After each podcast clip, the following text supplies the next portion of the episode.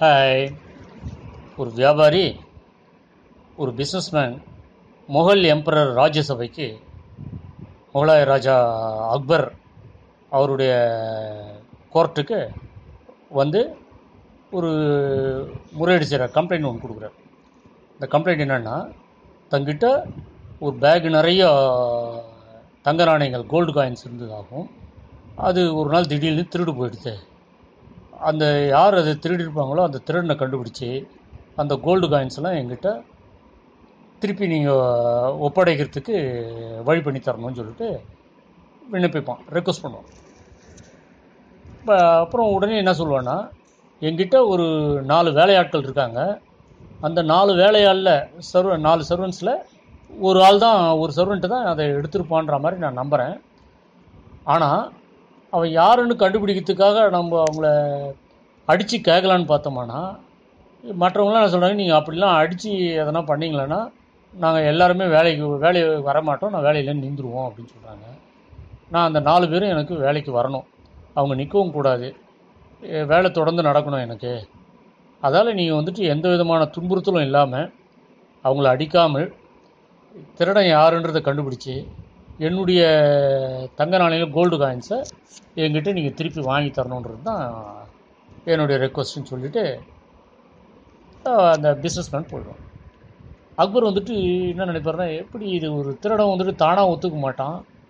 அவனை மிரட்டி உருட்டி எதனா ஒன்று ஃபோர்ஸ் பண்ணால் ஒழியோ அடிச்சு கிடிச்சு எதனா ஃபோர்ஸ் பண்ணால் ஒழியோ அவன் ஒத்துக்க மாட்டான். அந்த அந்த பெயின் வந்துட்டு தாள முடியாமல் ஐயோ நான் தான் எடுத்தேன்னு சொல்லிட்டு அவன் திருப்பி கொடுப்பான்.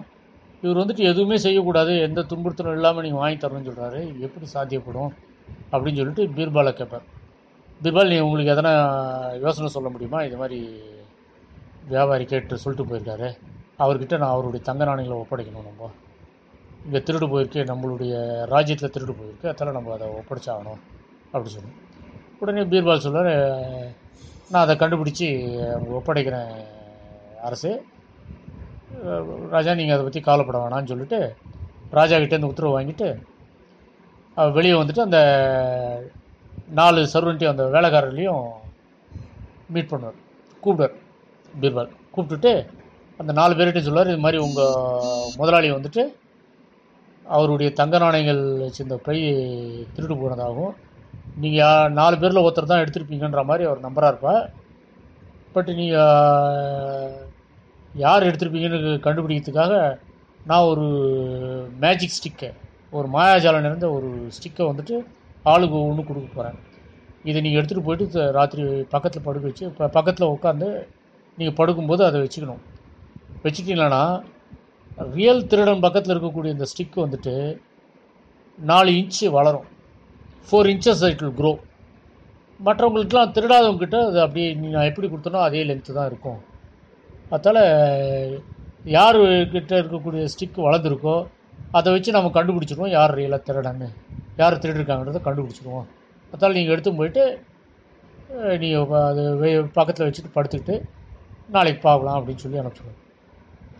அது மாதிரி அந்த திருடாதவங்களை பற்றி கவலை கிடையாது. அவங்க பக்கத்தில் வச்சுட்டு அவங்க படுத்து தூங்கிடுவாங்க. திருடனுக்கு வந்துட்டு என்னடா இது பாட்டுன்னு இது மேஜிக் ஸ்டிக்குன்றாங்க இது பாட்டுன்னு எதனா வளர்ந்துடுத்துனா நம்ம தான் திருடா? இதுக்கு தெரியும். இது பாட்டு நாலு இன்ச்சு வளர்ந்துடுத்துன்னா நாளைக்கு நம்ம காமிச்சு கொடுத்துருமே. காமிச்சு கொடுத்துட்டா நம்ம திருடனை எடுத்துட்டா நம்ம தண்டனை அனுபவிக்கொண்டிருக்கோம். அதால் இது ஒரு நாலு இன்ச்சு வளராமல் இருக்கிறதுக்கு என்ன வழி இருக்குன்னு பார்த்த உடனே அவனுக்கு ஒரு யோசனை வரும்.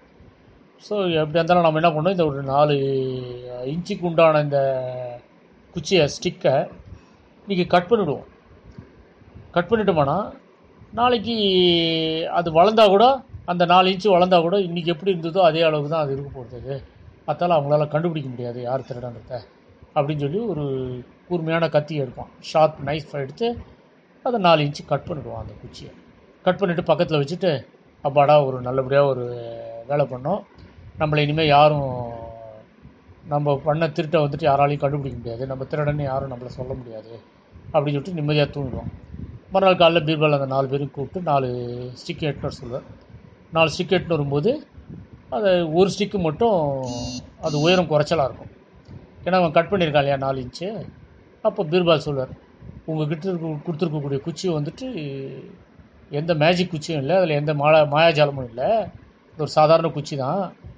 சாதாரணமாக திருடனுக்கு இருக்கக்கூடிய மனோபாவம் வந்து மனோதத்துவ ரீதியாக சைக்கலாஜிக்கலாக அவன் என்ன ஃபீல் பண்ணுவான்னா நம்ம திருடு வெளியே கா திருட்டுத்தனம் வந்துட்டு வெளியே காமிக்கக்கூடாதுன்றதுக்காக எல்லா விதமான இதுவும் பண்ணுவான். தன்னை அதை மறைக்கிறதுக்கு என்னென்ன வழி பண்ணணுமோ பண்ணுவான்.